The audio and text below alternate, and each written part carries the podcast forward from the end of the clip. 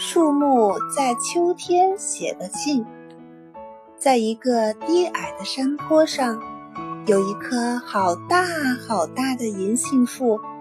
春天到了，太阳公公笑眯眯地拍着银杏树，贴着耳朵说：乖孩子，别睡了，现在该发芽了。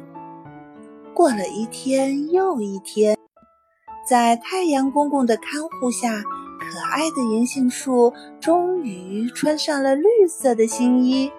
一身绿装的银杏树变得非常美丽了。到了夏天，银杏树几乎每天都和太阳公公在一起。不知不觉间，树叶已经长到像小松鼠的手掌那么大了。现在银杏树可威武了，它在山坡上高高的耸立着，简直就是一位威风凛凛的大将军。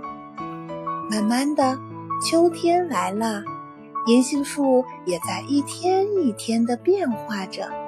它渐渐卸下美丽的绿装，换上一身金灿灿的黄衣。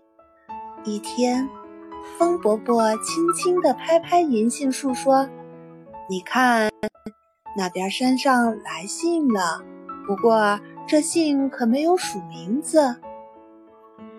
瞧，银杏树看着风伯伯递过来的叶子信，笑着说：它好像娃娃的手掌，又这么红，不用说，一定是枫树妹妹写给我的，我得看看她在信里说了些什么。红枫树在信里写了好多有趣的故事，在旁边悄悄藏着看信的蓝尾巴鸟也快乐地拍起翅膀来。风伯伯在一旁禁不住呵呵呵地笑。不久，风伯伯又送来了一封椭圆的、红艳艳的、黄灿灿的信。银杏树又马上猜到，那一定是小淘气柿子树的信。信一封接一封的来，银杏树一封接一封的读。风伯伯就这样一天天传递着大树们的欢乐和友爱。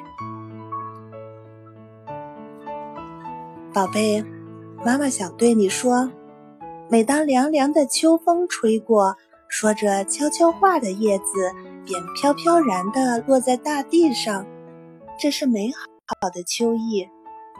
那一片片叶子上写着的是一封封沉沉的秋意的爱，这是落叶归根的情意。